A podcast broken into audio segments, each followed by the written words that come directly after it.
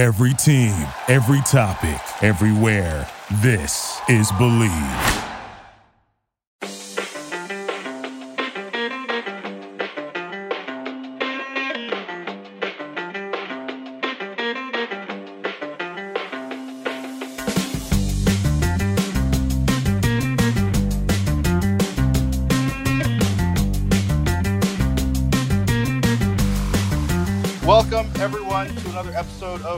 Of Recap. The Revs came away with a 5 1 win in their first game of the U.S. Open Cup. Uh, really phenomenal game all the way around. Besides some sleepy defense early on, uh, Carles Gil ended up with a hat trick. Adam Buksa scored twice. Uh, really great performances from pretty much everyone all the way around. Uh, we also got to see the Revs 1 debut of Georgi Petrovic, uh, who came away with a nice save late in the game. Did concede early, but came away with a nice save uh, at the end. So overall, a very, very solid game. I'm Greg Johnstone. Joining me today on this live Twitter Spaces show, Kris Valukis. Kris, how are you doing today? Greg, I'm doing fantastic. U.S. Open Cup is back. It's my favorite tournament. I don't shy away from talking about how much I love it. I, I blush over it. Uh, I think I've been n- labeled as the reason why it didn't happen the last couple of years, just because of how much I love it. Uh, but I'm so happy it's back, and Buksa has got a brace. So I mean, how can you not be happy right now?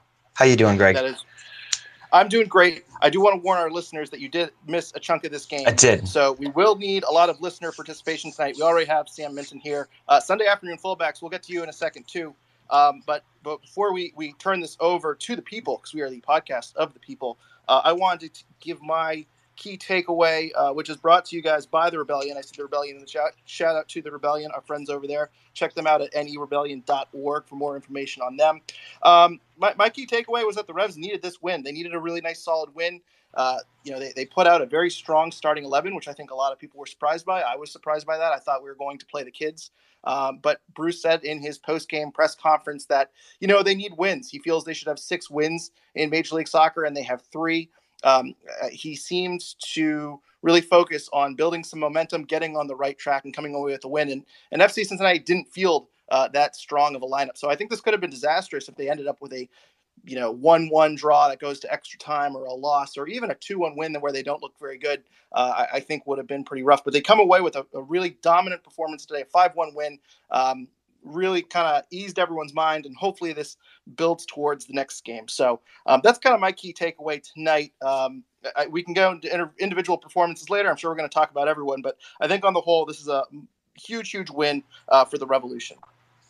Yeah, you know, and I think uh, a good point of that too is that Cincinnati didn't just roll out like their their second choice lineup. Maybe in the attack they did, but on the back line, it's a pretty first choice lineup overall. You know, I think maybe Blackett is not a first choice. They didn't have uh, Nick Hagglund uh, starting, and maybe Kenneth Vermeer is not your first choice keeper.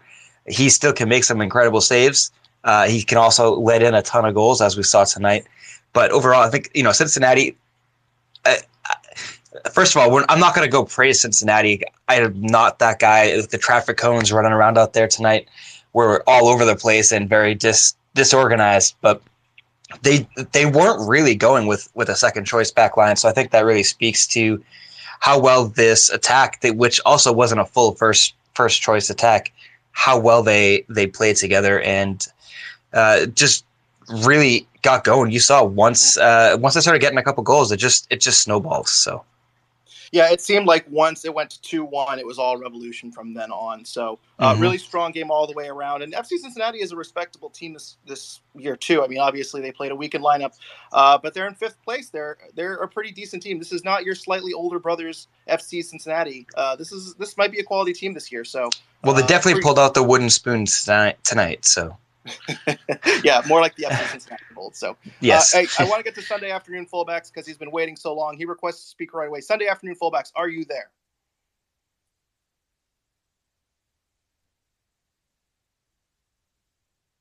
The tension is killing me. Wait, he's not. Uh, he's unmuted, but I can't hear if he's speaking. We might have some technical difficulties. Sunday afternoon fullback, are you there? I'm not hearing anything. Yeah, live is the best. Uh, Sunday afternoon fullbacks, log on, uh, uh, exit the Twitter Spaces, and come back in and, and, see if that works. In the meantime, I'll kick it over to Sam. Sam, are you still there? Do you have a key takeaway? I, I do. I am still here uh, on my way home. Uh, yeah, I thought that Arnor Traustason had a pretty good game. Obviously, didn't really show up in the score sheet, but he was able to draw that penalty. Maybe pro- could have gotten another one as well too. Um, so I think it, it's promising performance. Obviously, again, like we mentioned, kind of against some lesser talent. Uh, wasn't as much at stake in the sense that with the Revolution down at the bottom of the MLS Eastern Conference, uh, they need to start picking up some wins. But I thought for Arnor, it was a pretty promising performance and probably a pretty good time because we heard from Bruce Arena that Dylan Borrero is going to uh, be arriving tomorrow. So the midfield is going to get even more packed. Uh, but I thought, honestly, Arnor had a good performance. Got to ask him, you know, he said that he hopes to hopefully get some more MLS minutes because of this performance. But uh, I thought it was a pretty promising performance from him. Obviously, there's still some work to do, but I thought he overall did pretty well. Yeah, Arnor Traustason, uh, let's get to his stats real quick. 31 for 37 passing. That's 84%. He had a chance created. He drew that penalty kick uh, that, that Carles Gil converted. Uh, he was 8 for 9 on ground duels. He had a tackle, two clearances, three interceptions. He was 2 for 2 on aerials, one. Um, really, really solid game from Traustason. Uh, really, really strong, strong game that I think he needed. Um, I, I, know he's kind of been buried in the bench. I, I, think his performances have been fine this year too. So I wonder if this was his chance to maybe shine. Um, Bruce Arena did say in the press conference afterward, he was asked about his lineup choices, and he said he wanted to get uh, Georgi Petrovic some minutes because they need to get him up to speed. They said Maciel has missed some time, so he needs to get up to speed. And they played Traustason really because Sebastian Lletget needed a rest. So um, it, se- it seems like Traustason is really making the most of his opportunity here. It seems like if Sebastian Lletget was 100% tonight, he might have been starting in this game. Uh, they, they, might not have, uh, you know, uh, uh, done rotated in uh, Traustason. So um, really, really strong game from him. Uh, he did have one kind of cross, low cross that was kind of out in front, a little too far in front of Buksa uh, early in the first half. I think that play ended up being the the play that he ended up drawing a penalty kick on. But um, outside of that, I can't think of really many plays tonight where I, I, can't think of many issues where I can fault him. So really, really strong game from Arnor Traustason, uh, kind of earning some minutes tonight. So uh, Sunday afternoon fullbacks, are you there? Let's take two. Are you there? Is it working this time? It's working this time. All right. Uh, you kind of started to answer my question um, talking about Traustason there. Like, I was wondering who you guys thought of the guys who were rotated in tonight between like Traustason, Maciel, Petrovic, um, Tico, even like all those guys who aren't typically in the starting 11. Who do you think had the biggest night tonight, did the most get more minutes going forward? Yeah, I think Traustason is going to be my answer here. Maciel, though, is on my list of people to talk about. I think the eye test wasn't too impressive, but if you look at the stats, they're pretty great. 51 for 55 passing, that's 93%. He had a chance created, uh, 62 touches. He was seven for seven on long passes, long balls. Uh, only one for four on ground duels. And also, there was one moment too where Traustason basically sets him up with a, a beautiful shot, and he kind of misplays the ball. Uh, he has to kind of stop. He has a bad touch, and he ends up shooting it uh, into someone and having his shot deflected. So I think that's kind of the one memory uh, people will have of Maciel tonight. But I thought he was pretty cool and collected. Um, seemed a little kind of rusty at times, but overall, I, I thought Maciel played pretty good. Uh, I think when he kind of gets more in the rhythm of things, um, he, he's going to be a little bit sharper on things. But stats wise, uh, certainly passed the test tonight as well. Uh, Petrovic, uh, I don't think he had much of a chance on that first one. Um, you know, he, he, was kind of in no man's land. Maybe he could have charged out a little bit more, but um, ultimately, I think the defense kind of left him for dead there. It kind of looked like the Revs 2 highlights from the other day, uh, but did have a really nice save at the end. I, I, think it's important for him to get one kind of really big save uh, kind of at the end, kind of going forward with his co- confidence, get that first save out of the way. Um, outside of that, we didn't really get to see a whole ton of them. Uh, if there was one complaint from tonight, uh, and I understand this is first world problems, but really didn't get to see Petrovic, you know, challenged too much. Um, and not that it would have been the most challenging task anyway, with a weekend FC Cincinnati sign, but aside, but um, yeah, I, I, thought Petrovic, you know, in his limited minutes did fine. Uh, and then Damian Rivera too, uh, if we're, we're considering him a, a, rotated piece, which I, I think I would. Um, I, I, thought he looked dangerous at times, but also uh, there were moments he wasn't very sharp at all. Uh, 86% passing, he was 24 for 28. Um, he had that nice play in the beginning of the game where he kind of slides around Powell and uh, has a nice pass to Buksa. It looks like Buksa, I guess he scuffs the shot or he doesn't get all of it and he hits it off the post. Um, so really, that should have been an assist by Rivera. Uh, Buksa, you know, his one big error tonight was he should have buried that. Um, and, and, Rivera did have a couple of plays where I remember a play a few minutes later where he got around Powell and Powell had a, had to make a perfect tackle from behind um, to to win the ball back, which he did. Um, so Rivera had some moments where he looked a little dangerous, but he was two for eight on dribbles, three for 14 on ground duels. Um, he's still learning, um, but I, I, I think the talent is there. He's still just a little bit raw. Um, he, he still just needs a little bit more sharpness. And I, I think he's going to be a good piece going forward. But tonight, I think he could have been a little bit better. So uh, those those were kind of my thoughts of the people that rotated in. Uh, Kris or Sam, do you have anything you want to add to this one? I'll just add. I think uh, Maciel. I wanted I wanted to double down on the on the Maciel take a little bit. Say I think that he might be the one. You know, uh, uh, unless we're including McNamara in this, who already is like a rotational starter at this point. But Maciel, I think that is someone that maybe we could see more based on just tonight's performance alone. Traustason, I think, was was pre- pretty much the obvious takeaway here. But Maciel was really impressive with 93% uh, accurate passing and uh, 62 touches. I think is the number that stands out to me the most. He was getting himself involved um, and being kind of quiet about it, which not necessarily a bad thing from a midfield perspective. You just don't want to see the mistakes being being made, and that really didn't happen for Maciel tonight. I think it was a really clean game from him overall, uh, at least from what I saw. Because you know, disclaimer in case you missed the beginning, I did miss a good chunk of this game. Um, uh, bits minutes here and there that I've missed, but what I did catch, Maciel was definitely my takeaway. Um, as far as the newcomers. And, and, you need him. You don't need him to be a starter or a star player to bury chances. You need him to be basically what Scott Caldwell was, where he's going to be a calling present. He's not yes. going to turn the ball over. He was one for four on ground duels. It's one thing that kind of stands out. But I like the seven for seven on long balls. Not that FC Cincinnati was that great defensively. I, I think these passing numbers might be a little inflated because they weren't very, they, yes, they, weren't yeah. doing much today. But um, yeah, Maciel, I, I, think it's a good first game back. And as I say, you know, not an overwhelming performance, but if he can kind of fill in the Scott Caldwell role of guy that comes in late in the game for Sebastian Lletget to lock it down, be that second D mid next to Polster, and kind of close out the last 10, 20 minutes of a game in a one goal game. Uh, if he can do that reliably, that's a, a ma- massive asset to the Revolution right now. So yep. Better than than Kaptoum, who who seems to have been dropped out of the 18 entirely. I'm not sure if we'll see him again, but uh, Randy LH right. has been waiting uh, this whole time. Randy LH, I think I think I said like, pre, pre-show, but uh, tweeted at me that this was going to be a long podcast full of cursing right before the first goal. So Randy, thank you for reverse jinxing that. you're my man of the match. Uh, how are you doing tonight? What's your reaction to the game? Uh, you're very welcome. Uh, I gratefully accept your your nomination, and you are all very welcome for this win. Mm-hmm. Um, we hopefully, are, there's many many more going forward. Yes. yeah, keep tweeting those those comments, please, Randy. I, I, I, happily will if it results. I'm happy to be wrong if it results in wins. Quick, uh, um, tweet out tweet out the Revs will not win MLS Cup this year. Please, please All right, I'll, I'll I'll leave the space after this, and I'll go do that right away.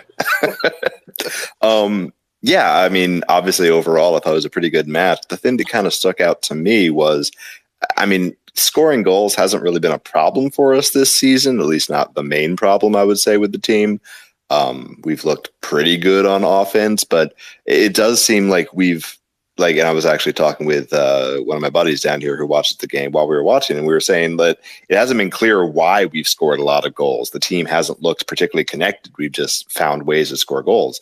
And tonight we looked very, but you know, at particularly after Gil's penalty, looked very on point. The whole team looked connected. Everyone seemed to be playing really well. So, other than Cincinnati playing kind of a second team, at least on you know in some parts of the field, any thoughts on what we might have done different or what might have changed, and is this something that's going to be sustainable going forward?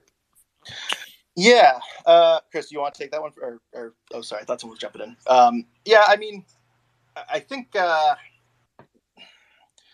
I, I, don't know, to be honest with you. I, I don't want to give them too much credit because I do think that this is a weekend FC Cincinnati team. I think Cincinnati 2 wasn't exactly in that game once the third goal was scored. I think mm-hmm. they kind of accepted their fate. This isn't a regular season game. There wasn't much fight from them. So I, I, I'm hesitant to say that this is indicative of what the offense going forward. But what I, I do think this is, is um, you know, we've seen this team frustrated at times. We've seen Bruce Arena in post-game pre- press conferences frustrated. Um, and as I, I, said this at the top, Bruce Arena said in the press conference, we should have six wins in MLS, and we have three. Uh, we need to win games. Um, and so I don't know if tonight is going to be indicative of the offense going forward, but maybe something clicked tonight where, um, you know, we're, we're going to see a, more of a smoother offense as well. Um, Buksa has been phenomenal lately. Uh, six goals in his last five games. Carlos is Carlos Gil. I, I, think Carlos Gil had a lot of uh, places to work tonight.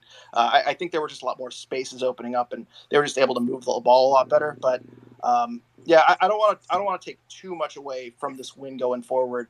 Um, I'm not concerned about the offense overall. Uh, but uh, if anything, I think this game might be the turning point in terms of momentum, attitude, kind of does more for the locker room than, than on the field. Uh, Kris, do you have anything to add on that one about the offense? Yeah, I, I guess what I'm thinking right now, my takeaway from what to expect about like how how the offense is clicking and everything. Uh, looking ahead a week and a half from now, when the Revs are in Cincinnati, uh, playing an MLS match against Cincinnati, what sort of performance are they going to be able to put in then? That we're going to learn a lot more from, I think, than tonight. Whereas we could take what happened tonight, how is that going to translate to an MLS match with uh, a full first 11 for both sides? Uh, and, and I think that's going to be the much better litmus test to to think about going forward. There, there really is too much rotation on both sides to really say, to, to really try to explain why the Revs exploded for five goals. Um, and it, really was an explosion. It was what a half an hour of time, I want to say, hmm. that they bagged all five goals. They did their their mass substitutions, and then nothing else happened. It was the most boring game for the last half hour, which was the only half hour I got to watch consistently, which was a little bit disappointing for me. But uh, my my answer to that is just uh, I want to wait and see uh, what happens in a week and a half. I, I, will say I think Randy is onto something though, because if you look at their goals per game, they're at 1.6 goals a game, and it doesn't feel like that. There's there's large swaths of time, uh, especially thinking back to that last game last weekend where they had 0.2 expected goals through 70 minutes, and then they got two goals. Um, I mean, it might just be that this team is talented enough that Adam Buksa can, you know, if you float up a header and he beats his man, you know, he, he's going to put it in the net. Uh, you know, if you give Carlos Gil space, he's going to put in a perfect cross. Um, I, I think this team does have the talent to you know, if you give them that one opportunity, even if you have 90 minutes of frustration, they're, they're going to be able to make a play. Uh, and they're adding Gustavo Bou back soon. Um, I know Bruce Arena said last week he's about a week away, so maybe we'll see him this weekend in Atlanta. Uh, maybe we'll see him next week in Cincinnati. Uh, I'm not sure, but that also adds another layer to the offense that, let's be real, the Revs have been missing all season long that I think they badly, badly missed. So, you know, if yep. you replace Damian Rivera with Gustavo Bou, um, you know, I, I, think that really, really adds another layer to the offense. And let's not forget the Revs are currently seventh in MLS, fourth in the East when it comes to goals scored, not including tonight, obviously, because tonight was Open Cup. Um, but they have 16 goals for the top of the league. LAFC has 23. They're not that far off, I guess. I mean, maybe 66% is, is still, still, I guess, a, a ways from the top, but seventh in the league is not anything to be upset about. Mm-hmm. Yep. Uh, just to let you guys know, if you just joined, you can request to speak. Uh, this is a live podcast. If you want to jump on the podcast, if you have a question, if you have a comment, if there's anything that you want to get on your mind, if you wanted to rant, you could rant. I don't know what you would rant about, but please just uh, request to listen, and we'll get you on the show. And if you've already speaking, you want you want to jump in the conversation, keep talking. Uh, please just raise your hand. We'll we'll get you uh, on the show. Um, uh, quick side note too: Henry Kessler is currently on Football America's Goalcast right now. I don't have it. I don't have the sound on, so I have no idea what he's saying right now. But uh, I, I, cannot wait to, to to play this back to see what he's saying with with uh, with Seb and I don't know the other host's name. I'm so bad with people's names. Yes. But uh, yeah, just quick quick thought. Quickly thought I'd mention that uh, he's out there, big smiles, looking like he's having a good night. Yes, Kris, thank you for promoting a different show while we are doing you, this live podcast. Really appreciate it. That's really great uh, marketing. Really great job right there. You know, that's why you brought me on. Uh, you are you are the brains behind this operation. Um, while uh, people quickly switch over to see the rest of Henry Kessler's appearance on whatever show Kris is trying to promote, I just want to take a minute and thank our sponsor, Golaco Kits. Golaco Kits' mission is to bring unique vintage jerseys to your home with a catalog of jerseys, jackets, scarves, and more from clubs and national teams from over 80 countries in the world. They have Revolution merch, they have Arsenal merch. For those of you jumping on the Matt Turner bandwagon later this summer, they have United States men's national team merch, women's team merch. They have everything you could possibly want. If you have a random European club you support or team from any other continent in the world, they probably have that also. So please go check out GolacoKits.com for their full selection. Make sure you follow them at Golaco Kits on Twitter and Golaco Kits on Instagram for updates to their new inventory. They post new videos every single week, so you'll be the first one to see it when it goes up on their website. And when you find something you like, please use promo code REVSRECAP to save 15% off your order. That is promo code REVSRECAP at GolacoKits.com for 15% off your order. Links and code are in the show notes. uh, that we will post uh, later tonight uh, when you get this in your podcast feed. Uh, oh, Kris, what do you guys say? No, no, I'm good. I was just waiting for you to take another dig at me. No, no, I, I didn't know if you wanted to jump in and promote a different show. Uh, I didn't. Maybe there's multiple podcasts going on right now. Maybe you want to send people uh, who remained in the spaces to somewhere else. But uh, Kris, before you uh, promote uh, competing podcasts, I got a question for you. Were you surprised at this lineup? Obviously, I've talked about the Revs needing this win, needing some momentum, getting a big five-one victory. Obviously, everything is good in Revs land uh, for the first time in a really, really long time. But I was personally surprised at this lineup. it's no surprise Bruce Arena is you know, not the biggest fan of the U.S. Open Cup. Uh, he, he's not really someone who puts a lot of emphasis on it, and it seems like they needed a win. Uh, but uh, I was surprised we didn't see more youth, not just in the lineup, but but uh, on the bench as well. Uh, he had some starters on the bench. There was no Noel Buck. Uh, there was no Wilfrid Kaptoum. It, it, seemed like a fairly competitive 11. were you surprised at how Bruce Arena approached this game? And I mean, the result was 5-1, so I assume you you agree with the decision. but but were you surprised, and do you agree with the decision? Yeah, so I'll start with saying I absolutely was surprised with it. As far as the decision, I mean, results speak for itself. Uh, as a fan of the club too, I'm just more than happy to see them go out and and dominate a, another side five one. That's awesome. That's what you want to see. That's you know why you support a club is for moments like that. Uh, but my expectations coming into the match, I didn't think that Bruce was gonna. I, I did not think Carles Gil was gonna see the field. Why are you gonna play Carles Gil? I don't understand that. Um, you know, FC Cincinnati is going to be rotated as well. Uh, so I figured he was the number one number one player I did not expect to see. I guess aside from Matt Turner, who was confirmed yesterday, um, that it was confirmed that uh, Georgi Petrovic was going to get the start. Um, but yeah, so Carles Gil, I was I was just super surprised to see him out there. Same thing with Adam Buksa, uh, Jozy Altidore. I expected to get a start. You know, if he's going to be working up his fitness, uh, by July, I I want to see him out there. I want to see him start building that up. I don't know why he wasn't there. Not only was he not on the starting eleven, he wasn't even on the bench. So I definitely had some questions uh, uh, with that decision there. Um, but ultimately, you can't fault Bruce. In the end, he made the right choices to get the win, to get a dominating performance. Uh, and from a fan's perspective, you have to be happy with the result. I mean, five to one, you don't see that very often. So when you do, you got to enjoy it. Yeah, and Carlos Gil a hat trick. Uh, I, I, was not expecting yeah. Carles Gil of all people to get a hat trick. This is only his second multi-goal game uh, with the Revolution. His first one was in his third ever game with the Revs back in March 2019 against Toronto FC. That was a 3-2 loss. Uh, first ever hat trick with the Revs. First hat trick the Revs have had since I believe Kei Kamara sometime in 2016, 2017, um, Jay Heaps era. Uh, so yeah, a, a, pretty surprising result overall. Surprising we saw Carlos Gil with uh, three goals. Um, I don't think I need to talk too too much about how incredible he was in his 62 minutes, but hat trick. He also had an assist. He had four shots all on target, 66 touches in those 62 minutes. He was 53 for 56 passing, which is 95%. He was 0 for 3 on crossing, but 8 for 8 on long balls. He did have uh, one tackle, and he was 1 for 1 on ground duels. Uh, phenomenal game from Carles Gil. What else is new?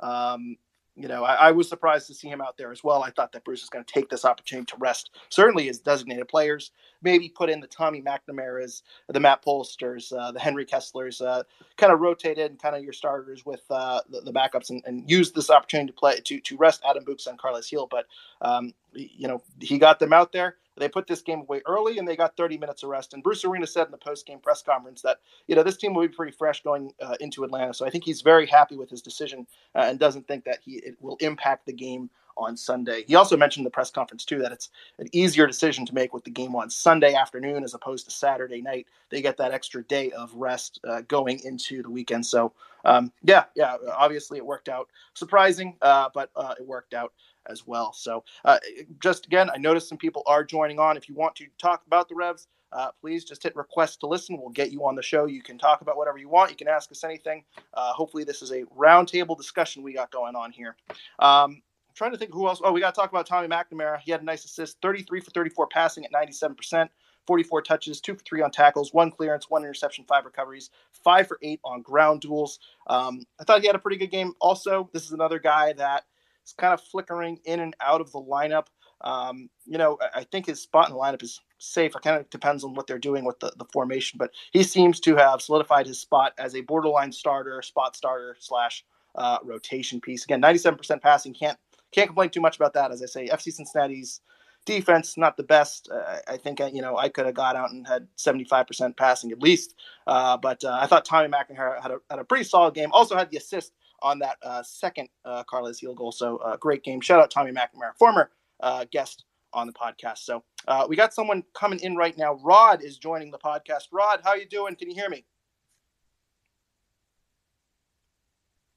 There is a lag sometimes, so sometimes these guys are connecting as it's going on. Rod, can you hear me right now? You're on mute. All right, we're good now. Yeah, we're good. All right. Um, well, good afternoon and good evening to everyone. Um, I'm com- I'm still driving back home from the game, so I was there tonight. Um, Mhm. I think it was great, honestly, to see the Revs win. Yeah, I think we're all probably impressed that they put five behind Cincinnati. Um, just like an open-ended question for everybody here. Um, in terms of looking back at how we are in the season and how we look tonight, you know, based on how we play and everything, does anyone see the Revs going forward in terms of based on this win, not just in confidence, but in play as well? I mean, I think we've noticed that the Revs play a similar style every single game, and it hasn't really worked recently. So, based on today, the rotation of the players, the new additions like Rivera, who I think is doing his part, how do we see moving forward the season turning around? Yeah, I- I think this is going to be a big momentum boost going forward because this team has been really frustrated all season long. Um, I think this team, you know, Bruce Arena said at his press conference they need wins. Uh, I, I think that was the purpose of today to go out and smash FC Cincinnati and kind of just uh, from a locker room perspective turn it around. Um, as I say, this wasn't the most difficult defense, um, but uh, yeah, I, I think it's going to be a, a great, great lift for the team. And on top of this, we're going to have Gustavo Bou joining soon. Dylan Borrero is joining tomorrow. Bruce Arena said that in his press conference afterwards today. Uh, so um, I, my my expectations are a little bit tampered for Borrero specifically. I think he's going to need some time to adjust to the league. He's 20 years old. People are comparing him to Tajon Buchanan. Tajon Buchanan's rookie season, he had 400 minutes and two assists. He wasn't that big of an impact player. It took him a full season to come into his own. So, you know, I, I'm not I'm not entirely sold that Borrero is going to come in and turn this season around, but he might add a, a spark off the bench. Uh, you know, he, he might add, be a right winger uh, who can kind of match what uh, Ima Boateng does on the left side. Um, so, you know, you're adding Gustavo Bou to an offense that is at 1.6 goals a game right now uh, through MLS play. Uh, you're adding on Borrero, uh, who hopefully he gets caught up to speed and uh, he's making an impact in the summer. Um, I think this could be the turning point of the season where just kind of momentum wise, attitude wise, it's kind of a refresh uh, on the season uh, and the Revs kind of get back to the team that they were last year. So, Kris, any thoughts on that? Yeah, so you're talking about momentum, and I think a lot of the the downturn in momentum happened during CCL play with the RSL match when uh, the Revs kind of blew a 2 0 lead. Um, I, I think that was was the correct uh, circumstance. Uh, regardless, they obviously lost that match, uh, and since then it's been kind of struggling um, going forward. And now it's you know the script maybe flipped a little bit. Now it's Open Cup instead of CCL, and the Revs are putting up five on the scoreboard, maybe changing the momentum in their favor. I think they have a real opportunity here when they're going down uh, on Sunday in Atlanta to take on a very uh, injured side, I guess you want to say, uh, for for Atlanta United. They're they're hurting, uh, and this is really a time for New England to try to go in and possibly capitalize and really build on their momentum. And, and Traeger Dorati, who is uh, a longtime listener, also just tweeted at us on Twitter. He, he mentioned that Atlanta is going to extra time right now, uh, which which might impact them on Sunday. I don't know how many starters are playing at this moment in time, but uh, you know, from a rest perspective, I think the Revs, you know, they got their star players out after 60 minutes, and Atlanta is going to extra time. So I think that might bode Mhm. well for uh, the uh, the Sunday game. But uh, Adam Buksa number one fan, uh, wants to join in. He's been waiting patiently. I'm sure he's having a great night as well. Uh, how are you, Adam Buksa number one fan? I'm doing doing pretty good. Um, talking about the whole confidence thing, I think uh, this game was definitely a big confidence booster for a lot of the guys, especially Carlos Gil, because this is the first or his first two uh, goals in open play in over 203 days. So I think going forward, he will finally start to gain more confidence without uh, not from the penalty spot, and actually we'll, we'll see a lot more Carlos Gil Carlos Gil goals come in uh, in open play. So I just thought that that's that was pretty crazy how he hasn't he hasn't scored in 203 days from open play. It's like just, like appalling to me because he was literally league MVP. Mm. Uh, Yeah. So, but No. I mean, the boys just played insanely well today. Besides the fact how Omar was subbed on, I don't really understand that. But um, I think I think the whole game was pretty good. We slowed down a little bit once all once a lot of uh, once the, like five subs came in, but overall it was a very good game to see, and a lot of a lot of guys got their time in. Um, Spalding had a pretty good game. Um, Traustason, I was amazed by Traustason today. He played absolutely insane. He drew that penalty. Um, he made great, great running plays, great crosses, great passes, and I, that was definitely a confidence booster for him going forward. I think. Yeah, I don't think anyone on this team had a bad game. I mean, I'm trying to think about it. Obviously, the goal early was bad. The back line was, was you know, I think Bye thought the, the guy got behind Bye. I think Bye thought he was clearly offside, and you know, the offside trap just kind of failed him there. Uh, but that was kind of a blip on the radar. And I, I think overall, if you look at every single player's performance, um, they, they played pretty well. Um, I mean, and as you mentioned, Tristan, I mean, if we're we don't talk about you know the offenses, what are they taking from this game, and and does this help the offense going forward? You know, we talk about Carlos Gil scoring, which by the way, those goals. The penalty kick is a penalty kick. He's got to convert that. But uh, the second and the third goals were, I mean, beautiful. I mean, you'd think he, he puts in goals all the time. Uh, they were pretty perfect shots. So, uh, you know, Carlos Gil finding that scorer's touch, you know, I, think that's a great point as well. And, you know, I, I think if going forward, if, if the offense is going to click a little bit better, I think incorporating guys like Traustason and Tommy McNamara, who got the assist on that second uh, uh, uh, Carlos Gil goal. Uh, Brandon Bye had two assists today. I don't think we've talked about Brandon Bye. He had four chances created. Um, I mean, he, he had the a secondary assist and two primary assists. Uh, so I, I think guys that haven't been nails in terms of adding to the, the offense, you know, having them come out and have a great performance here, you know, maybe this is going to lift them up and put in a better 20, 30 minute shift later on down the road. So, uh, Chris, anything before we move on?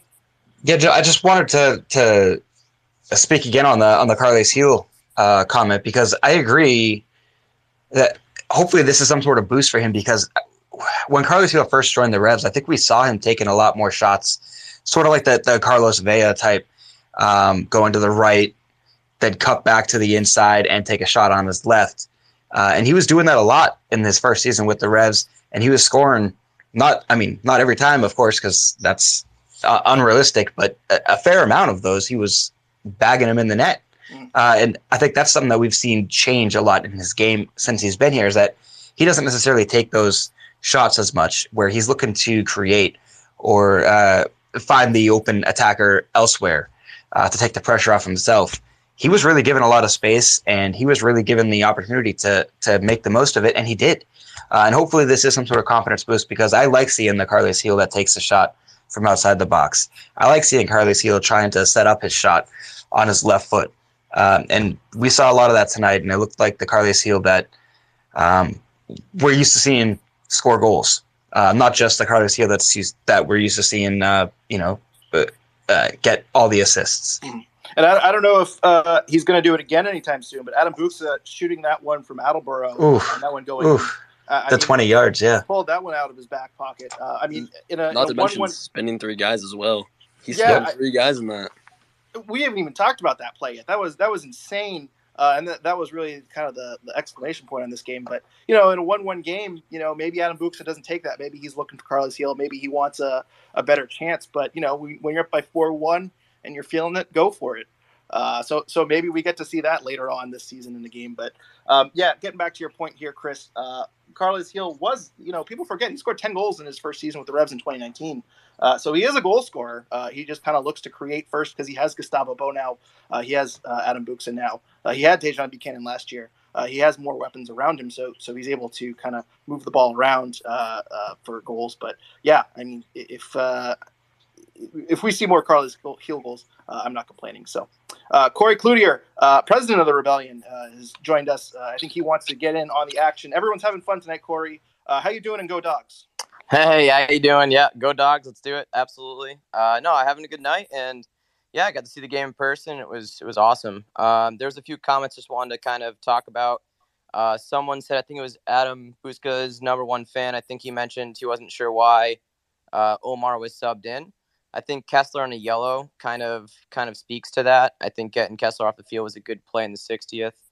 I am not a fan of Omar, just like many of us aren't. Um, but I think that was the right move by by Bruce in that one. I think making those subs in the 60th was the right move and getting the team some confidence. So I'm really happy about that. And even seeing the young guys, Tico is really coming along. Really excited to to see how he does moving forward here.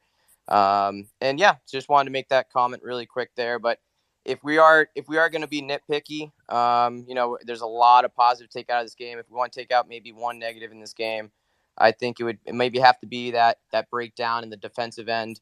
Um, in the first few minutes of the game, there, first 10, 15 minutes, they didn't look like they were really ready and, and awake. Um, kind of let uh, you know the new the new keeper kind of you know two v one situation there, just him versus two attackers. They got behind behind Farrell and Kessler in that scenario. That wasn't uh, that wasn't a good start. So just something to maybe we got to be mindful of and be awake. It's something that's happening at the end of all of our games, which is really uh, the big concern. But tonight, instead of the end of the game, it happened in the beginning. So uh, we just got to you know keep the full 90. That's our, our main issue because honestly, there's a lot of comments mentioning here about our offense. You know, seem to be putting goals behind uh, goals in the net. Uh, and I agree with that. I think we're clicking well on offense. I, I don't have any concerns with our offensive production even when you know Rednix has been in and, and Bou's been out for the most of the uh, most of the season, if not, I'm pretty sure all the season. Um, so our offense is doing great. I think defensively we are really really having some struggles here. So summer window is really going to be telling if we can make a good run in the playoffs or not. So. I, I, I was actually just going to ask, and we can open this back up to everyone else uh, because we, have been talking about the offensive side of the ball. But um, yeah, I think defensively, that's a big red flag. And, and, thinking back to Saturday, I know they came away with a tie, uh, but Darlington Nagbe had that one on one with Matt Turner. Matt Turner played that beautifully, uh, kind of extinguished the, the, fire there. Um, I, am not sure if, I mean, uh, Djordje Petrovic is is getting a lot of uh, counterattack and one on one situations between the Revs 2 game and tonight. Uh, but, uh, you know, uh, I mean, Corey, it sounds like you're concerned about the defense. I'm concerned about the defense. Is that a fair assessment? Oh, without a doubt. I mean, I've been concerned throughout the most of the year with defense, and people know my opinion about some of our some of our defensive players. I love Bye and Jones on the outside. I think we have a center back issue, and uh, I think the summer window really is going to be telling if we can uh, fix it because we have a decent amount of center backs and decent amount of money in our center backs, but unfortunately, some of the the poorest center backs in the league, to be honest with you. So mm-hmm. uh, it'll be uh, interesting. Adam Adam Book's the number one fan wants to get in on this. Uh, what are your thoughts, Adam Book's number one fan? Well, going back to what you said about the whole Omar uh, substitution, I understand the whole Kessler yellow card, but at the same time, I would have liked to seen like this. This game was pretty much like kind of experimental in the second half, so I would have loved to seen like what we did last week when we did the three backs with or like the the wing backs. Oh, the three five two. Yeah, yeah. absolutely. I would have loved that. Yep. Instead of Omar, we, we we just put in uh we just kept uh Polster there instead of Omar because I feel like like as soon as soon as Arma, Omar came on, I looked at my dad. I'm like, dude, like this is like just fix it. Like, yep, I have the same reaction, man. Omar is yeah, like I just. I don't know. I think I would have loved to seen Polster go back to that three or like whatever whatever he was playing last game. But I do understand the whole Kessler yellow card thing. I just think that Omar's been given way too many chances to prove himself. Give or take, he actually he did do decent but Petrovic saved him from getting manhandled on Twitter. That's all I gotta say. Petrovic I, I felt the Omar Omar uh, heat for sure. Like Omar messed up, and Petrovic had to you know save his ass. So yeah, I yeah totally agree with you, dude. Absolutely, Omar is rough. Watch. One thing I kind of noticed, I don't know if anybody else noticed, but after Omar came on, it felt to me like Polster was playing real deep, almost like a fifth center back. And I wondered if that was just Polster choosing to play deep because Omar was on the field, or if that's actually Bruce recognizing that Omar only really works in a five back system and Polster playing back, or maybe I was just seeing stuff, but it kind of felt to me like the they, they were playing a bit deeper when Omar came on, which kind of worked. It's also. I also don't know if that speaks to what the score line was at the time either. I, I was just going to say I don't know if you're going to play uh, situational when you're up four goals uh, but um, yeah, maybe maybe that had to do with their. I don't say they were done with scoring, but yeah, maybe they didn't want you know a quick goal here or there to make it somewhat competitive at the game. Uh, but Alex Dolan is here. He, has been waiting patiently to get in. Uh, Alex, what are your thoughts here? And then and then we also have a uh, Bobby is also looking to speak. We'll get to Bobby after Alex. But Alex, go ahead. Well, played. Um, So Polster did drop deep. I think they were playing three at the back and they were just swinging numbers forward on the wings. But the best performance of the night goes to the Fort for singing Bohemian Rhapsody in the second half. Absolutely well done. I gotta go f- edit photos, or Sam's gonna have my head. I just needed to say that. That's great. Did you get video? No, no, God, no. I, I don't think the Revs are uh, very willing to uh, let anyone do video down there other than Curtis and I think Luke is down there, is the new producer for them. Both amazing at their jobs, by the way. Okay, Everyone well- should appreciate them. All right. Hopefully, someone's got Bohemian Rhapsody. I'll DM Willie or something to make sure we got that because it's. Oh, I we did- need it. It was I- it was hilarious. I missed it. Uh, uh, let's go, Bobby, real quick. Adam Book's number one fan. We'll get to you in a second. But Bobby has been waiting patiently. Uh, Bobby, what are your thoughts on tonight's game? So, so I had no problem with Gonzalez getting a little bit of run, just if nothing else, for a little bit of a palate cleanser for him after the last game. But for the few people on here that actually follow me, you know, I'm- I really wanted to see Pierre Cayette get a chance. You know, I, I've actually watched a number of the Revolution Two games, and while he's not a finished product, at least his distribution is interesting, and he can score an, a, a goal here and there, and you know, in uh, with a defensive line that relies on a lot of overlap from the wings, he seems like a guy who can distribute, you know, far and wide. And in a game like this, where it seems that we are doing a little bit of experimenting, I, I wouldn't have mind, minded to see him, especially where we're kind of questioning the depth we already have at that position. Absolutely, and and I, I- talked to Tanner Abella a little bit about this uh, in the last show, and I said, you know, is there anyone in Revs two that's ready to make the jump? And in his opinion, he, he doesn't think that anyone is. But this is a perfect opportunity to give a young kid a chance. Uh, and and we talked a little bit earlier about you know this was a very competitive eleven, but also there were no young kids on the bench. So even when you're up five one, it would have been great to have Noel Buck to come in and play 30 minutes. Uh, that would have been great. Uh, it would have been great to have a Pierre Cayette or Ben Ravino, who I believe also was eligible to be selected for this game. I'm not totally sure what the U.S. Open Cup rules are. I'd have to refresh myself on those. Uh, but if you, you could bring up someone for one game and get them 30 minutes, I, I think that would have been beneficial. But Bruce was all business tonight. It's kind of anti-Bruce, really. You, normally, he doesn't take this very seriously. Uh, but but you know, it is what it is. Uh, Adam a number one fan. Uh, but great comment, Bobby. I agree with uh, 100% there. But Adam Buksa number one fan. Uh, you've been waiting patiently too. Uh, let's get you in on this, and then uh, after this, we got a couple more people. We'll get you in here quickly. But Adam Book's number one fan. What's up? I think that there was two failures of this match tonight. One, playing at Gillette Stadium. Two, like what Bobby said, the fact that there was absolutely like no rotation in this squad. I would have loved to seen a bunch of Revs two guys come in.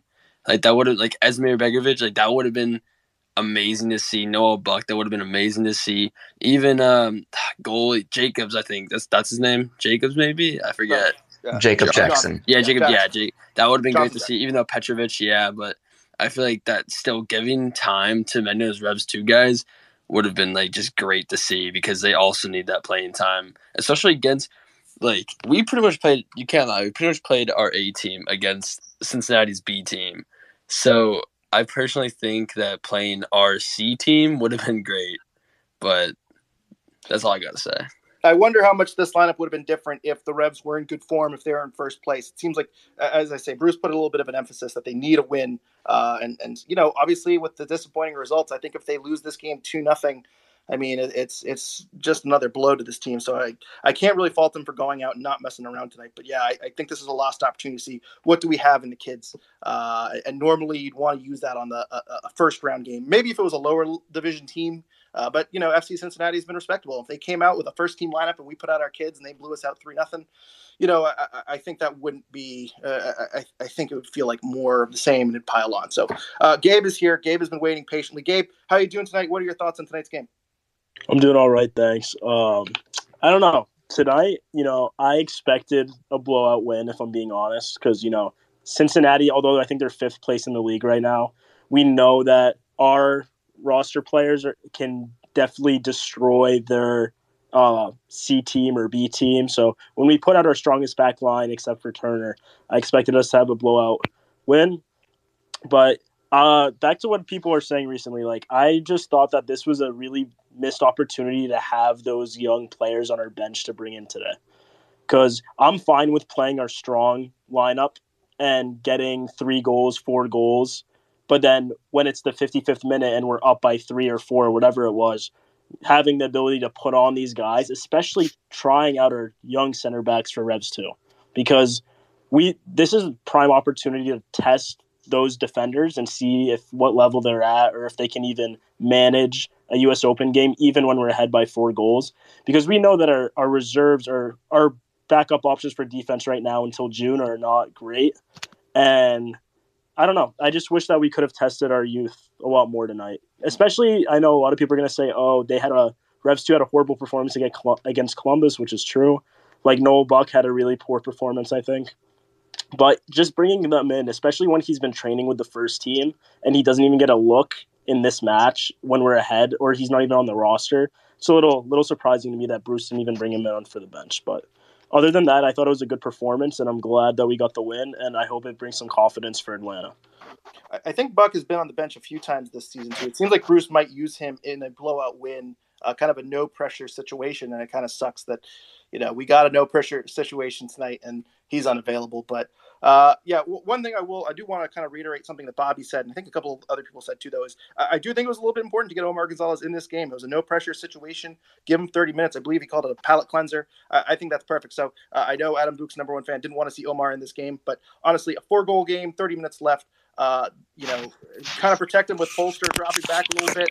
Uh, I, I, think this uh, was a good game for him to kind of again hit the refresh button. He's had a rough go this season. Uh, he he really does not look great, and uh, yeah, I think getting him a, a, performance where, you know, Petrovic bailed bailed him out. Uh, I'm not going to say this was a great performance either. I'm not going to really come out compliment him, but uh, no goals conceded while he was on the pitch, so baby steps. So uh, Golden Hand is here. Uh, Golden Hand wants to join in the conversation. Golden Hand, how's it going tonight? What are your thoughts tonight? thanks for letting me speak. Um, great performance by the group, other than the slow start. I was glad to see Traustason get minutes and, and be really confident on the ball. Um, yeah, Gil took his chances. Books has been so clinical lately. He's definitely playing like a top MLS striker, uh, which is great. Uh, his, his sell on fee keeps going up and up and up and up. Um, I don't know. Most people, and you guys already probably touched on most of this stuff, but I just popped in kind of late because you know I'm getting old and the Celtics let me down, and I gotta, I gotta, I gotta vent a little bit more. But there's no venting on the Rev side. They did what they needed to do. Um, you know, Bruce with the young guys. He doesn't always um, give them the opportunity that they need. And I wish they would have been in the 18, but at the same time, what if they were in the 18 and we were chasing goals? Would he have the confidence to bring them in? Um, I thought he played it well tonight. I thought he got it spot on, matter of fact. And um, they're reaping the benefits. They, you know, they'll be playing in two weeks again in the round of 16. So the draw will be coming out tomorrow. Hopefully they can uh, get a favorable draw. If not, it's whatever. There's no not favorable draws. When the Revs are healthy, they have as talented as a group as anybody in that league. And um, for me, it's their best opportunity to win silverware this year. So uh, thanks for letting me holler at y'all real quick. Go on now. Mm-hmm. No, agree with everything you said, and I think that's a great point. That oh, is, am I still on? Yeah, I am. Uh, I think that's a great point. That um, you know, if it was a one nothing game and you don't have Matt Polster and you really need him, you know, that that's a real issue. So uh, agree 100. Um, percent Randy, uh, did you have something to add on that? Uh, not on that specifically. It's just it's blowing my mind that we've talked about subs multiple times now, and I haven't heard anyone bring up the fact that for the first time that I can remember, Bruce used all five subs and he did them all at once. How have we not talked about that yet? And at the 60th minute. It's just it was that that if that's not like the ultimate power play, it's like, hey, you guys say I never use all five subs. Fine, here they are. Get you get them all. I, I, do that in Football Manager when I'm like winning four nothing, and I want to just kind of leave my computer simming, and I need to go to the bathroom. I'll just make all my subs at once. I'm like, this game's over, and I leave. Uh, that's kind of what it reminded me of, where Bruce was like, I'm just gonna get this all over so I can kind of space out for the rest of the game. Uh, but yeah, for, first time ever, Bruce has uh, made it all subs. Also in the 60th minute. When have you ever seen Bruce make a sub in the 60th minute? It wasn't the 75th mm-hmm. minute or something like that. Then again, when have the Revs been up five one in the 60th minute? So yeah, it's it's been a while. Although I did see a clip of the Seattle game from 2014 where it was five nothing. Uh, where Bruce was not there, right? Bruce was no, no, no. Bruce wasn't there, but uh, I, I, I, don't know. Just reminded me of that where everything was going our way. Uh, Bobby wants to jump yeah. back in. Bobby, what's on your mind? So, so one thing I noticed today, and maybe it's just because they were playing against a weakened side, is in the past few games when they've been struggling to score, there hasn't really been that connective tissue between the back line and the forwards to the point where Carlos Gil has had to kind of really almost take the ball off the foot of the center backs. But it seemed today that Maciel was almost playing in that role from the defensive midfielder uh, p- uh, position.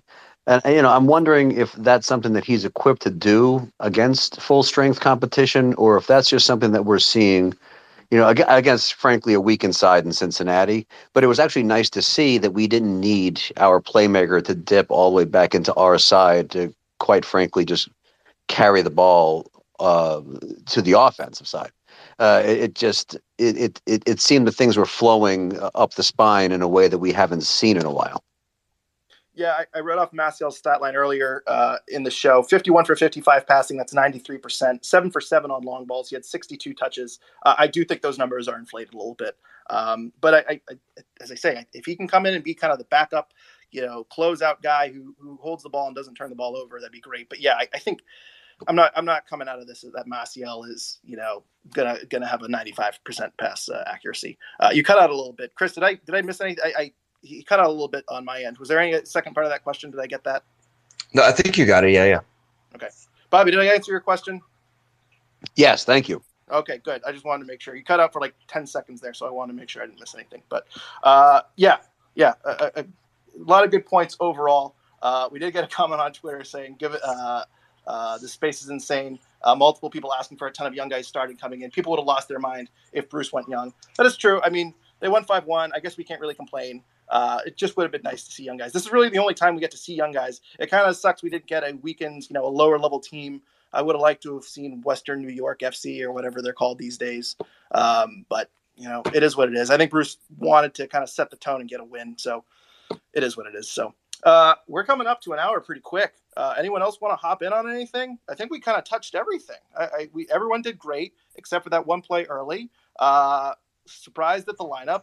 Uh, I, I, do have a rant that uh, you know this game should not have been held at Gillette. I think it's stupid. I think they should have a uh, small venue game, at least one every year.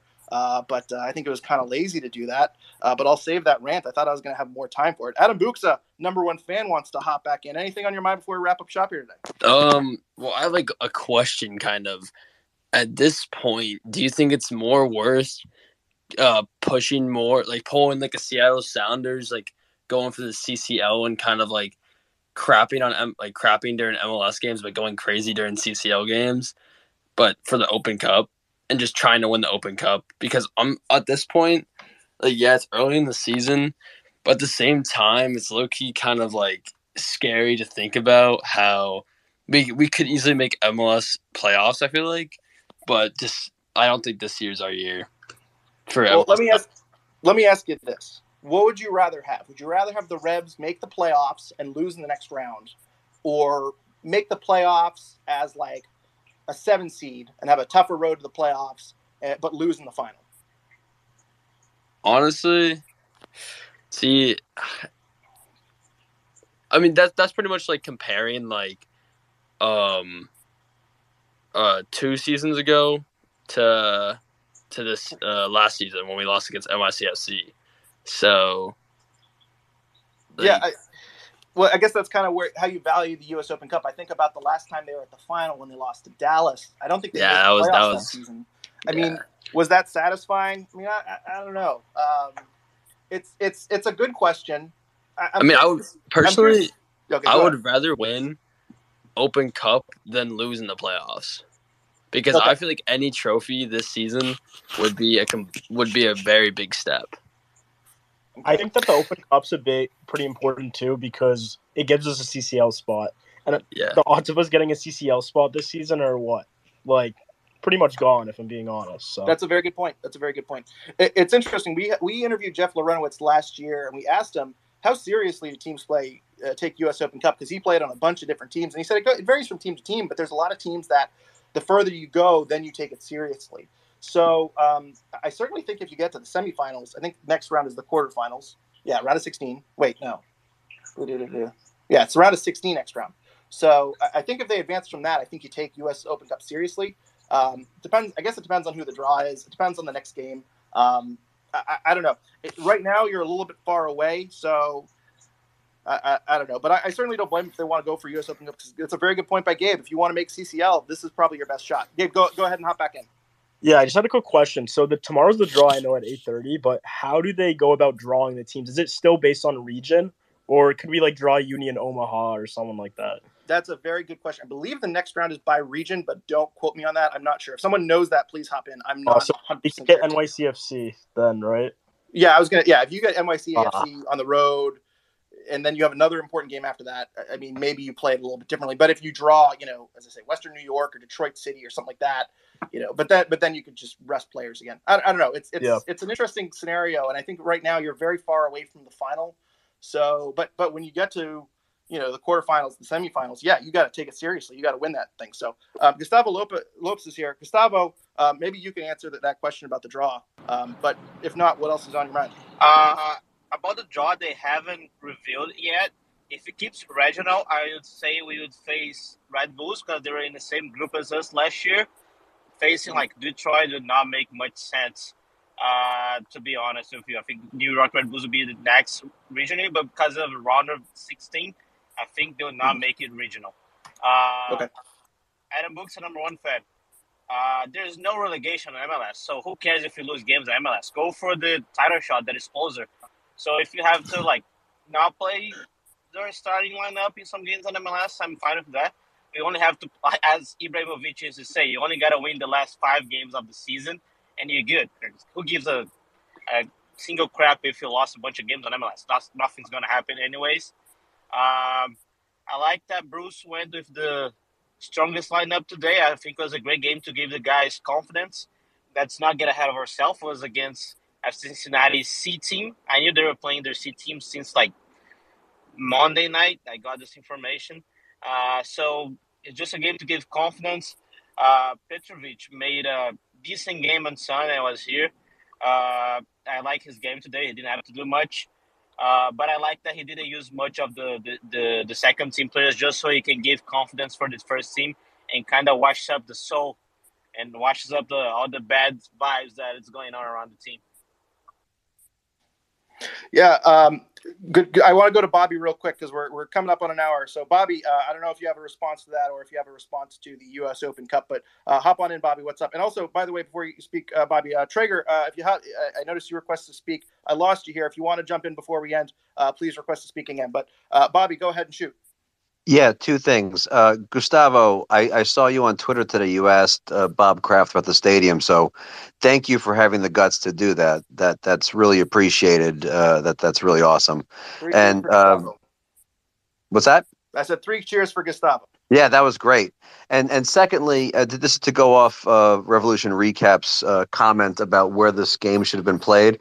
I'm watching Seattle San Jose right now. You know, Seattle who just won the CCL, and this is decidedly not at their football stadium. This is on you know a this is in a facility that is meant for a smaller game, and it, this is where the game should have been played today. You know, I I went to the game today. It was uh, it's always enjoyable to see the Revs win, but you know they had the backup team in more ways than one. I mean, the the food wasn't particularly good. The whole experience was kind of second class, and you know, again, I will. I went to a Revolution two game when there was 15 people there. I'll show up and watch the team, but I mean, for this kind of game, this should be at a different place. Uh, it should be at Harvard or wherever, uh, just to, to, for the ambiance at least. So anyway, um, thank you for bringing that up. Thank. I wish I could hear your rant, but that that that, that frankly, the the Revs deserved better than what they had at Gillette today. Uh, I agree 100%. And, and part of my rant here, too, and, and, Gustavo's got something to say, and then we'll get to Traeger. I know you're waiting patiently. We'll get to your comment here. But, you know, one, one thing that I think, and, and this is coming from someone that grew up in Maine and I didn't watch the Revs in their glory days. Um, they, I, I, got into the Revs really when I moved to Southern New England, uh, and I went to school in Rhode Island. You know, I think if you put a U.S. Open Cup game even if it's it's not at Brown or Harvard, I mean, if you put it at Manchester, if you put it at Portland, people are going to notice and they're going to come and they're going to watch a Revolution game, and you might win fans that way. Put it at Western Mass. Um, not to say that these are the best locations to do it. It's really just to say that Gillette is the worst place to put it. Um, this is a game that people who go to Gillette Stadium, you know, they're they're not going to go. Uh, there was a lot of traffic today. It's a you know I know we're talking we're talking about prioritizing it because of the situation the Revs are in, but a lot of teams treat this as a secondary tournament where in the early rounds you play your backups. And you know, to go down there on, at 7 p.m. for a kickoff on a Wednesday, a, a lot of fans who normally go to games will just say, "Well, I'll just go next weekend." Um, but if you could put this game out in at, at Western Mass at their stadium, uh, or go play at a college, and you know, I mean, there's there's demand for soccer teams in Vermont, New Hampshire, and Maine, and the Revolution aren't tapping into those fan bases. So, uh, it, it, there's any other location would have been great for for this game. But anyway, that's my rant. That's the nuts and bolts of it. Gustavo, Yeah. uh, what are your thoughts? Uh, first of all, I want to talk about the event today. Uh, it was really nice. I loved it. But Jonathan Kraft it went up to the stage twice and he spoke on, I would say, 10 to 15 minutes, and he didn't mention the revolution once. Was all about the Patriots house and how the Patriots don't want to get a new stadium never, and how they love to be there and all that. And then I tried to make a question uh, about a not a, about a soccer specific stadium because I know wasn't the right I, I, I'm writing a piece about the World Cup, and I, I wanted to ask about the World Cup because right now it's it's true we're losing the World Cup. We're not gonna have a World Cup in Boston as of this moment. So I wanted to ask about that, but they didn't want him answering. Literally, two guys came up to me trying to take me away from from Mr. Kraft to like not making him a question. So I think that was that was weird, and I thought the game was a Gillette today because there's the event, there's the 20 years of the Gillette, so people would be there already. But Mr. Kraft, great Mr. Kraft, love him. It was not even a Gillette to watch his team play. So uh, I don't want to say that, but I kind of want to say that maybe uh, kind of need some new owners. I don't know. I think we should try to find people who actually care about the team to make people engage and tr- try to bring people because I love the U.S. Open Cup. Well, I, I will say, um, you know, it is disappointing that he went to the Celtics, and you know, if I'm playing devil's advocate here, and I don't want to, to, you know, comp- I'm not on Kraft's payroll, but if I was, you know, I would say, th- you know, I know he got heat last year for going to the Patriots game over the the season finale against Miami, like. You know, the Patriots is how he makes his money. You know, I, I kind of understand why he went to that game. It's disappointing as a Revolution fan that he's not there to see the team celebrate the supporter shield, but I get it. It's his business. To go to the Celtics game, I mean, how is that not a slap in the face? I mean, it, it's it's not his team. Um, he has no business there. Um, it, it's very disappointing, and I understand the the soccer specific stadium thing is complicated. I understand that maybe he can't comment on the World Cup because that's all in motion, and, and, maybe he doesn't want to say anything. You know, he, there's really no benefit to saying something. So, so devil's advocate, I understand why he wouldn't say something. I would have loved to have seen you you get a question in Gustavo. Um, I, I think the fans should get updates on the soccer specific stadium. Uh, I, I, think they should get comments about the World Cup. Um, and, and really, when, when he doesn't answer those questions, to me, that says there is no update on the soccer specific stadium. Uh, th- there isn't good news about the World Cup. Um, it, it's concerning. It's concerning. Um, but going to the Celtics game, you're right, Gustavo. There was an event here this afternoon. Um, and, and after that, he, he left, he drove north, and he went to the Celtics game. Um, that, that's, that's really not great. Uh, that, that's really embarrassing. And um, you know, I, I, I don't know how much Robert Kraft cares about the team, but it, it would have been nice to see him support the team, and as, as, opposed to just popping in randomly on the sidelines to talk to Bruce once or twice a year. So, anyway, that's my rant. Uh, two rants at the end here. Uh, Traeger, we've been waiting a, a, long time to hear you talk. What's on your mind? Um, well, so first, uh, the last round when Miami played Miami in the Open Cup, David Beckham went to the Miami Heat game instead of um, bat rounds game. Um, and then second on the draw for the next round. Uh, so looking up on Wikipedia, which has been accurate so far, um, the winners of round 32 will be grouped geographically into four groups. So there'll be four groups of four. Uh, and then there'll be a random selection for each group um, that will determine the pairs. And then the yeah, and then it'll take place tomorrow at eight thirty. So it'll be um, it'll be geographic, you said. Yeah, so it'll be geographically okay. placed as best as possible, anyway. Okay. Thanks for that info, Trigger. And yeah. By the way, Trigger, congrats on the uh, graduation. Oh, thank you. I appreciate that. It's a long time coming. um, but the other thing I wanted to comment on was I wanted to see what you guys thought they would do for the rotation. So it goes kind of goes back on what you think they'll make a priority. Uh, so they'll have the next game is Atlanta on Sunday, and then they have a week off until the following Saturday where they play Cincy again. Um, and then the Open Cup game against whoever ends up being is in between that Cincy game and the following weekend is Philadelphia, who I believe is in first place in the East right now. Um, so, do you think they rotate heavy for the Cincinnati so they can go back to back with the Open Cup and then Philly, or do you think, like, how do you think they rotate those? That's a that's that's a good question, and it kind of touches on what we were talking about earlier. Um, Traeger, can you mute real quick? I'm here getting some feedback. Sorry, thank you, Traeger. Um, yeah, that, that gets to what we were kind of talking about earlier about how much we're going to prioritize this, uh, and, that's a good point. Cincinnati is ahead of you in the standings. Philadelphia is ahead of you in the standings. Uh, I'm not sure where Atlanta is. I believe Atlanta is ahead of you as well. Uh, so you got three teams coming up. Uh, yeah, Atlanta's uh, currently in seventh. Cincinnati's in fifth. Uh, and then Philadelphia is in first with 14, 16, and 19 points respectively. So these are three big games against teams that you can kind of catch up to. Um, Bruce Arena says that he expects the team to be healthy going into Sunday. Um, he, he, expects a fresh squad, so for that game, we can. I would expect a, a, first team lineup. The irony here would be Cincinnati losing this game, and then then the Revs send out a, a second team uh, against them. Um, I, I, honestly, I think that is probably how they play it.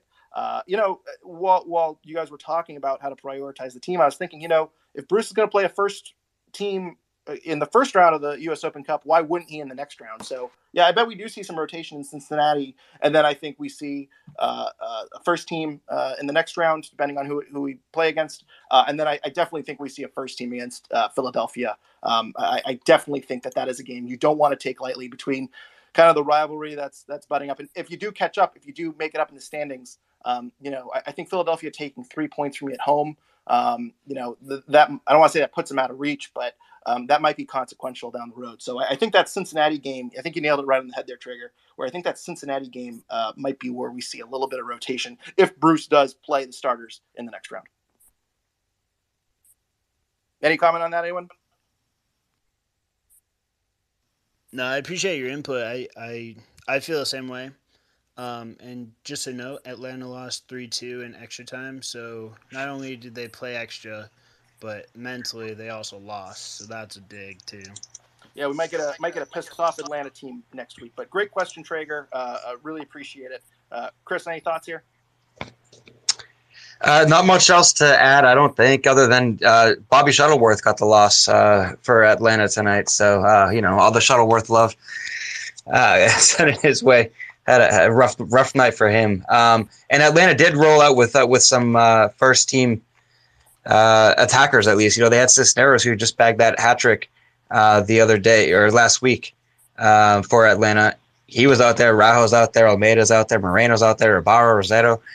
Uh, eh, pretty much a, a, full first team except for uh, keepers. So uh, maybe that's a good thing for the Revs, considering that they went 120 minutes and then lost. So um, just looking forward to the weekend, and I hope that even if the Revs it, I hope the Revs go all in or very high in to the Open Cup. It's my favorite tournament. I think I said that enough. Uh, I'd love to see them advance in it, but I don't want to see them put uh, put any uh, resources into the Open Cup that's going to necessarily take away from MLS. I think that MLS still needs to be a priority, but just go have fun and uh, try to try to bring in a cup. Mm-hmm, mm-hmm. It's been a while since you've talked, Kris. Uh, I, I was starting to worry that you actually did leave us for that other show that was a very good show. So uh, I got sucked in for a bit, you know, uh, but you pulled me back. We did get one one more uh, commenter here. Slat is joining us. Slat, how's it going tonight? What's your reaction to tonight's game? Oh, hey, uh, I just wanted to join just to see uh, what the conversation was about. Uh, I didn't see the game. I was watching the Celtics at this Mexican restaurant, but I don't know. Five one win. That's pretty good. How was Petrovic? Was he was he good tonight? He was, was really good. He saved Omar like many times or once. Really? Omar yeah, he saved Omar. Yeah.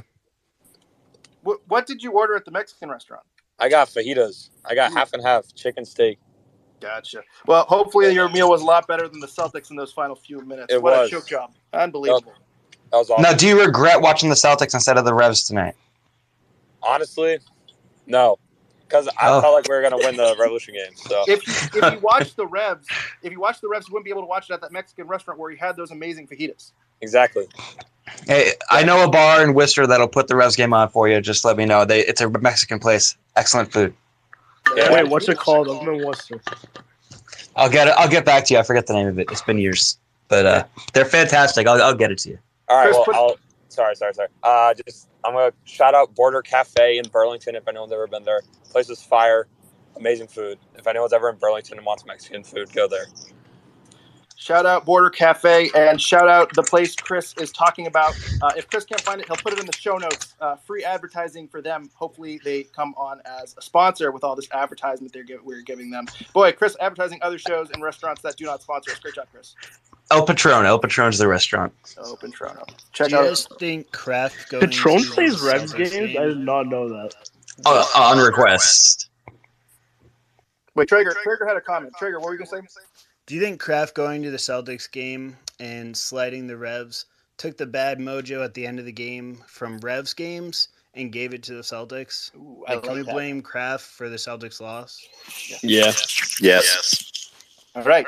Robert Kraft cannot go to a game for the rest of the season. I say it. He is banned from Rev game. Not that he will care. He doesn't go to games anyways. so. No, no. But maybe that's why we were good last year. Maybe it's because Robert Kraft wasn't going to any games, then he showed up for the playoffs. Uh, We have a new scapegoat, everyone. I know why the Revs lost now. He's kind of the anti Randy if you think about it. We got one more. We got another comment here. Boy, everyone's coming in last minute. Uh, Locomotive FC, what's up? Oh, wait, hang on. Is he muted? Can you hear me? Yeah, what's up, guys? Hey, what's up? What's on your mind? Uh, hey, I just couldn't help but think. Uh, I heard everybody talking about Robert Kraft being at the Celtics game. What about Jonathan? He's kind of the Revs guy. Was he at least in the stadium tonight?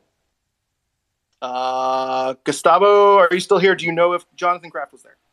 Um, if he was, nobody posted a picture. He- Since when he's the Ravs, uh, since when he's the Ravs guy, I said that today in his speech, his speech for 20 minutes, and he didn't mention the Ravs once. Uh, it was all about the Patriots house and giving the, the Patriots a house and how he loves the Patriots to be there, and he didn't mention the Revolution name once. Man, that is that is disheartening. Uh, and Mhm. hey, Gustavo, I just got to say, man, you're doing yeoman's work with this reporting out there. Great job, man. Keep it up. Thank you. Gustavo's By the gonna go.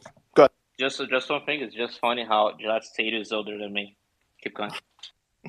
Wow. Well, that's that's uh, oof. All right. Well, Gustavo, I was going to compliment you and say you've been a, a wonderful addition uh, to the press corps too. Uh, so uh, keep doing what you're doing. Uh, you've been doing some great reporting, especially on Borrero uh, and the uh, signings from uh, Brazil and South America for Revs too. So uh, keep up the good work. Uh, Thank Kris, you. Kris. What you got for me?